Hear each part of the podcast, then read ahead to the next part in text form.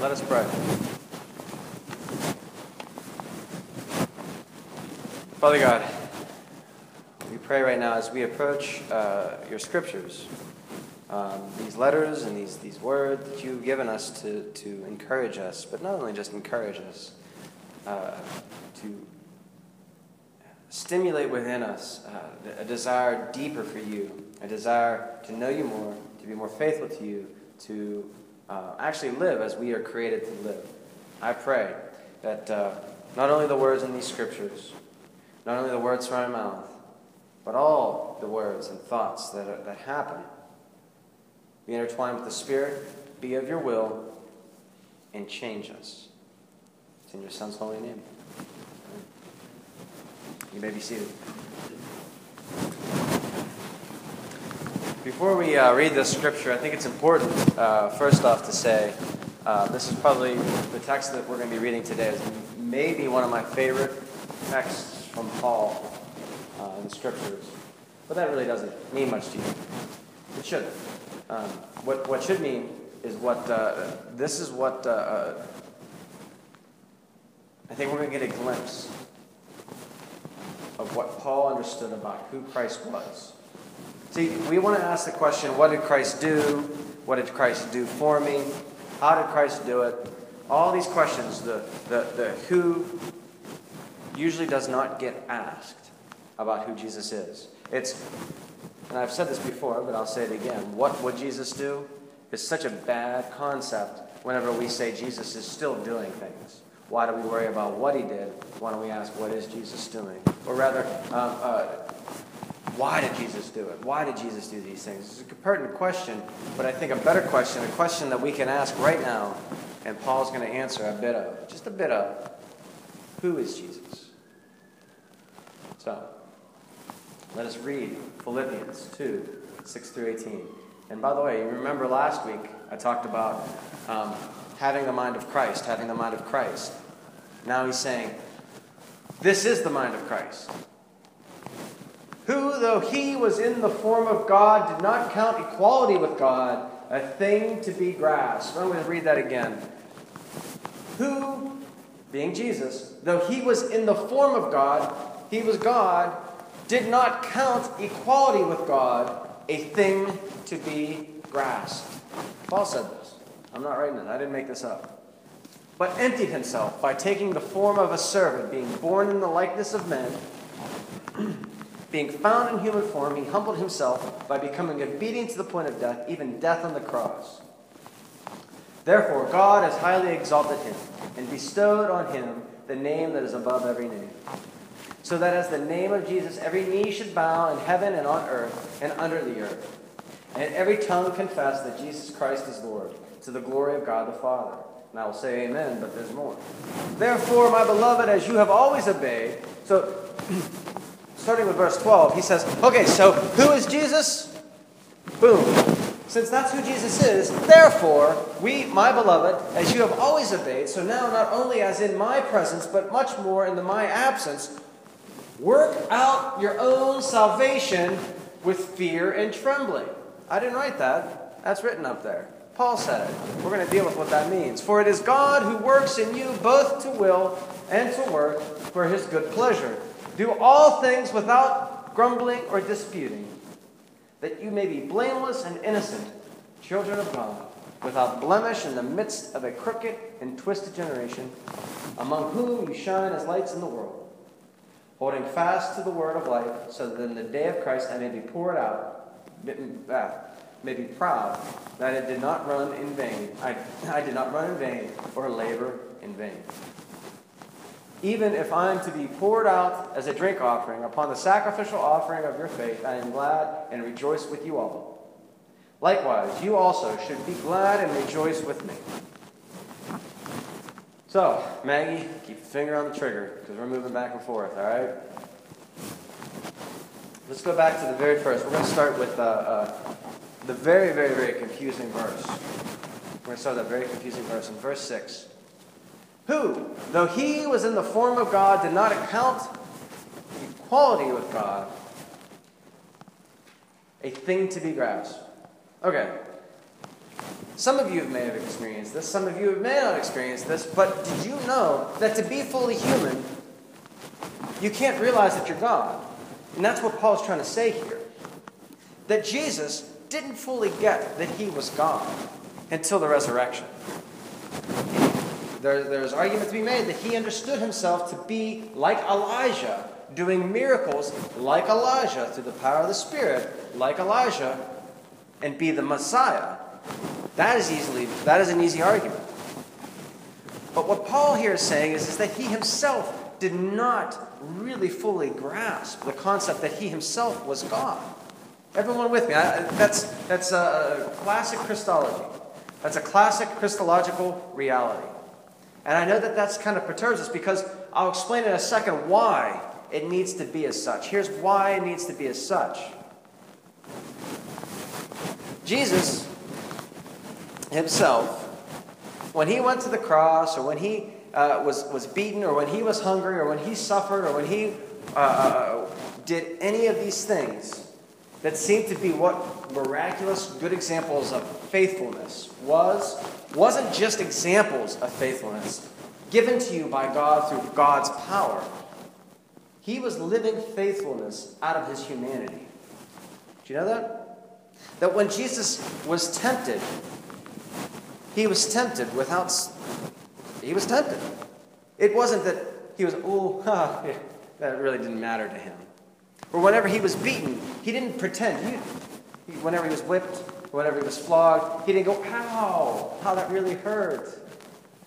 As if it, that really didn't hurt. He was genuinely, actually, physically, and really a human being. Is this new to anybody? It's okay. You can raise your hand. That's fine. But I want to say, maybe we don't push it in the realm of how human he actually was enough. Okay? Meaning that when he was tempted or when he was, was wrestling with something, because I'll tell you why this is important to understand, and it will explain the later verses in a second. So, ride with me on this train. Ride with me how far we can go on, on, on, on how much he lived out of his humanity. Whenever Jesus was, uh, would talk to someone, whenever he dealt with certain things, he was being led by the Spirit to do these things. When he taught, he taught by the power of the Holy Spirit. Do you know that? He didn't taught, he didn't teach from his divinity. He taught out of his humanity, but he taught out of his humanity by the power of the Holy Spirit. Do you know that? It's a huge, huge distinction that maybe not as taught enough. When he taught these things, when he did these things, he was fully God.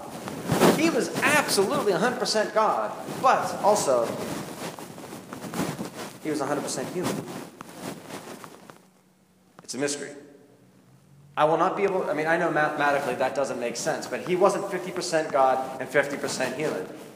When you saw Jesus Christ, you saw 100% a human being, fully human being, but you also looked in the face of God. I don't get it, don't claim to get it, will never get it fully.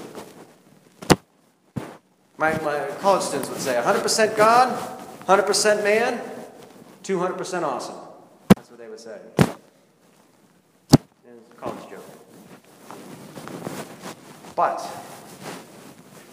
whenever he would do things, whenever he healed, whenever he took that the, the, blind man and he pulled him up, or whenever he took the cripple and healed him and said, Get up, walk, your sins are forgiven. He did that because the Spirit led him.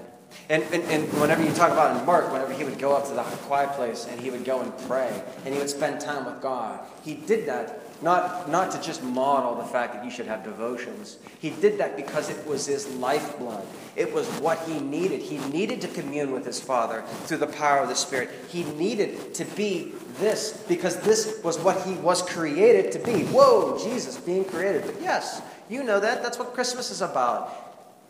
He was born. He was a human being.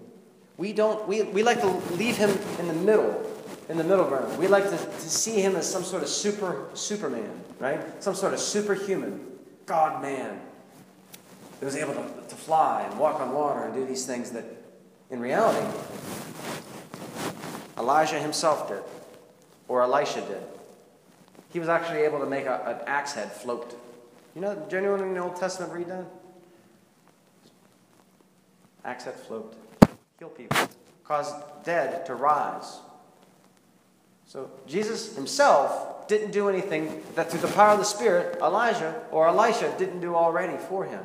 So whenever he did these things, he did them out of his humanity. So then, I want to catapult us to one scene in Scripture. One scene. Because if he remains in this superhuman realm, this one scene doesn't mean much. It doesn't, it's confusing.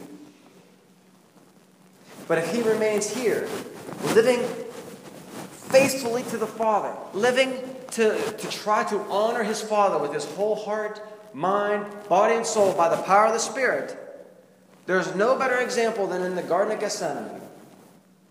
This man who was pleading with his Father. Please, God, may this cup pass from me. You see, if he understood equality with God, he, then that would have been a vain petition. That petition to say, Please, God, let this cup pass from me. Please, God, let this cup pass from me. Would have been, Please, God, let this cup pass from me. I know you're not going to ask me to do it, but I'm just kind of making, making this stuff up so that people can tell stories about me. No. I think out of his humanity, he lived in this human, as a human being, fully human, fully God. I always have to kind of throw that caveat because I don't want confusion here. But living out of his full humanity, he's sitting there and he's saying, God, may this cup pass from me. And then when he said the next thing, and we all know but not my will, but yours be done. Right? That is the eternal posture that you and I need to take when facing anything in life.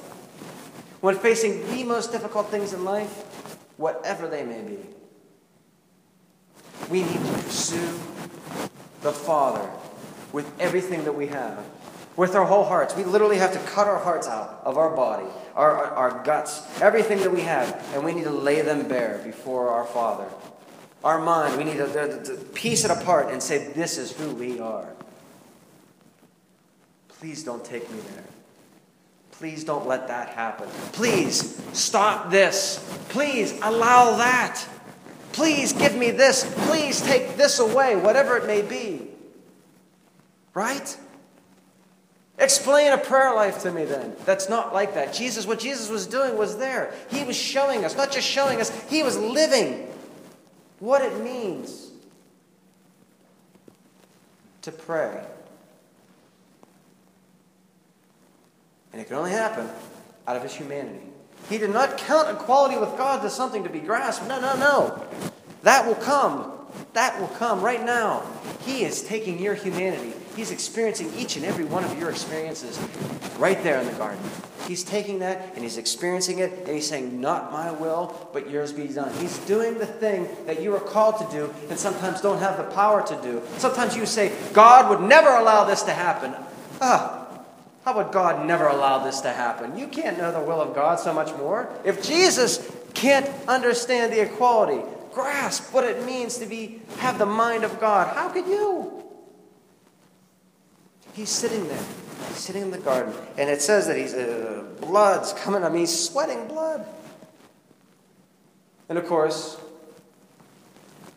the harshest I'll be to the disciples because I sit there comfortably right beside them if I was no better than them bumbling idiots when Jesus comes over. You need to pray. He comes in, you need to pray. He's doing that out of his humanity. He's like, I am afraid. I have trembling right now. I'm trembling. Not just trembling, I'm, you see the sweat. It happens to be blood right now. That's what he's saying. He goes back and he goes to pray. And he goes back. Are you praying? They're all asleep. Lay up, he says. Pray. He goes back and prays. He starts talking to his father again. And he's laying out his guts. And he's laying out his heart. And he's laying out his mind. And he's talking to him. And he's asking. And he wakes up and he goes over. He gets up and he goes over and he, look, there's sleep again. You see, this is very much the human Jesus getting up from praying to his Father, doing his Father's will and asking us to do the same thing. And you see, when we go to the next, uh, next couple of verses, go uh, where it says fear and trembling. I think it's verse 12.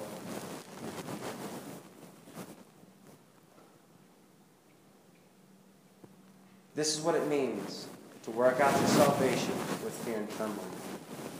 I'll get back to this whole Jesus human thing in a second. You see, we don't like this verse. Luther didn't like this verse. Folks don't like this verse. You know why? You, you might understand why. It, in some way, shape, or form, presupposes a works righteousness. You have to work out. If you do enough X, Y, and Z, boom, you will be saved, right? Work out your salvation with fear and trembling. That is not what this verse means. It's a bit progressive. It pushes us but it's not saying you work your own salvation. No, that's not what this is saying at all. Because you've got to realize the concept of sozo, the concept of salvation, that word is it's done. It is your salvation. As if it says, work out as one who is saved. It's not what it says. It's not what it says in the Greek. Don't, don't get me wrong. Don't change the words in your Bible. All right? Don't, don't cross it out and change it on top. That's not what I'm saying. But I'm giving you the definition of how to look at this. Work out your salvation, comma, as ones who are saved, and comma, with fear and trembling. Work out that salvation. Work out that title that you have. You are saved. Good. Great. We're going to stop throwing parades for your salvation and start talking about how you're going to work that out. What does that mean now? You are saved? What does that mean? It's not end. It's not for, this isn't some sort of fire insurance. This isn't some sort of thing that Jesus did for you so you don't have to worry about life ever again after you die. That's not what this is about. What this is about is whenever you start following the Father, like a human being is created to follow the Father, He will start bringing you to the Garden of Gethsemane. And He will start drawing you to places where you are going to be afraid and you are going to tremble. If you haven't feared uh, and if you haven't trembled where God is taking you, you're not, you're not living a risky enough life. That's all I'm saying. I'm not saying you haven't, uh, you don't love Jesus. That's not what I'm saying. I'm not saying that you're not saved. That's not what I'm saying. What I'm saying is, let Him. Let Him draw you to a place where you're afraid, uncertain. That there's, because you know what? And I'll say this to the day I die you are in the righteous right hand of your Creator. And there is no safer place to be than the righteous right hand of your Creator. And Jesus was. And if, if, if, if a God who loves you and, and has already saved you, why wouldn't He draw you into a place that requires you to trust Him? That requires you to live in a place where you're going to have some anxiety, where you're going to be fearful, where you're going to be a little bit trembling. You see, this is what, if he didn't, uh, if he didn't exclude his own son from that reality, if he didn't exclude Jesus Christ from that, uh, from that experience of being at the garden and saying, Lord, here's my guts, here's my heart, here's my mind, here's all of who I am, Please take this cup from me. If he didn't exclude his own son from that, he's not going to exclude you. But I have to tell you, three days later, when Jesus says, Put your hands here, put your hands here, to Thomas, well, it was a couple weeks later with Thomas. But whenever he showed himself to people and he was experiencing a level of praise and worship, that is a reality of what fear and trembling will draw you towards. Whenever you work out your salvation with fear and trembling, you are going to be brought into a place of the Gethsemane, the Garden of Gethsemane, that's going to be anxiety inducing. But trust. You see, If Jesus, Jesus wasn't fully human at the garden, experiencing his emotions, it was a fake. This was just an act. And I don't think this was an act. Whenever he was being beaten, whenever he himself could have said to Caesar, What is truth? And he could have answered with an answer that would have completely got him off, and Caesar would have intervened and said, No, no, this man's free. He could have done that. He didn't. He pushed that fear aside. It was real. It was clearly real in the garden. And he could have talked his way out of it. What did he say to Peter when Peter cut the man's ear off? He said, Could I not bring legions of angels to my defense? And he's doing that as a fully human being. This is the, this is the promise here. This is the good stuff. A. If he's still remaining in his humanity, which I believe he is, through the power of the Holy Spirit, he's saying, I could bring angels to my defense, but I choose not to because I'm following my Father's will. You have this power. You have this power. And it says if you have the faith of a mustard seed, you could tell a mountain to jump from here and go into the sea, right? It says that in the scripture. What it means is this not that you're going to go out and do, perform tricks. You, there's nothing you can't do in the power of the Spirit when God leads you. You just allow, you need to actually throw off the power of what fear and trembling can do in your life. Fear is the worst enemy to you. Trembling is the worst enemy to you. Doesn't mean having fear isn't. No, no. But giving it power, letting it stop you from doing things you are called to do. That is not what we're talking about here. If you're not brought into a level of, of pursuing your salvation where you're going to start being afraid and have fear and trembling, push yourself. Push yourself. That might mean talk to your neighbor. That might mean talk to your uh, the, the, the grocery clerk. That might mean talking to your son or daughter, your mother and father. A very hard discussion. I don't know. It might also mean that you're supposed to go and help a homeless person in a way that you would never even remotely fear, think that you would. I don't know. I don't know. I'm not giving you law. I'm just trying to push you. I'm trying to push you. And, and by the way, what's happening here at Good? I think there's a lot of folks here that's being brought into a level of anxiety and fear. Don't let it dictate. We are here to serve, follow our Father. Push it away. Right? That's what's happening when we pursue Jesus Christ. I'm going to read the rest of this verse because it's, it's a good way to end this. Therefore, my beloved, as you have always obeyed, so now, not only as in my presence, when he's on Paul, but much more in my absence, Work out your salvation, your own salvation, with fear and trembling. Realize that that's going to happen just like the Garden of Gethsemane. Work it out. Don't run from it. Don't hide from it. Work it out. For it is God who works in you, both to will and to work His good pleasure, not your good pleasure, which is why you have fear and trembling in the first place. He is going to do these things, and He may actually cause you to do things that cause a lot of anxiety, cause a lot of discomfort. That happens. Do all things without grumbling or disputing. You know what that means?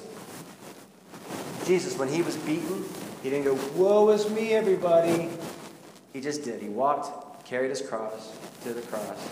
He didn't cry up on the cross. He didn't say, What did he say? Forgive them, Father, for they know not what they do. He said multiple things. He, said, he forgave people. He forgave the, the, the, the one thief on the cross. He did certain things. And then he cried out to his father. Of, I think out of his humanity, he said, My God, my God, why have you forsaken me? He was led to a point of complete desperation. But never did he complain, only to his father. That you may be blameless and innocent, children of God, without blemish in the midst of a crooked and twisted generation, among whom you shine as a light, as lights in this world you see, he's going to be drawing you to things, to do amazing things. Um, I can remember, um, briefly, I can remember hearing stories of, of, of people like Mother Teresa or, or uh, missionaries doing amazing things, and I thought it was the craziest thing in the world. But I also thought really highly of these people. Even growing up, didn't even know Jesus, didn't know nothing about Jesus. But when I heard about what uh, uh, Mother Teresa did, whew, I was like, that's weird, but amazing. That's weird, but significant. She didn't, she never knew me. She never met me, but yet she had a witness to me. Holding fast to the word of life so that in the day of Christ I may be proud that I did not run in vain or labor in vain. What he's saying is, is I worked hard for you guys. I worked hard. I labored. I worked out my fear and trembling. My, my salvation with fear and trembling for your sake. Even if I'm to be poured out as a drink offering upon the sacrificial offering, your faith, I am glad and rejoice with you, woman. This is Paul's hope for all of us. Um, let's hang in there. Let's work out our salvation with fear and trembling. And let's keep trying to pursue the Father, not giving credence to that fear and trembling. Okay? So, going back, who is the Father? Who is Jesus Christ? He's the one who's grabbing hold of you, and he's pulling you along to places you may not want. That's okay.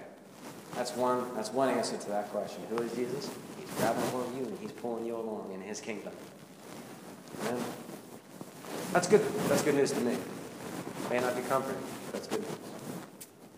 Let's pray. Lord Jesus Christ, Son, living God, have mercy upon us. We ask that you please bless us with faithfulness. Bless us with the, the, the, the, the lack substance that comes with fear. Take that, drain that of power in our hearts and in our minds. And allow love, and pursuit of the Father, and love of one another to reign in our lives. In your Son's holy name. Amen. Let us respond to this message with our uh, prayers of confession. Uh, silently praying. Let us confess.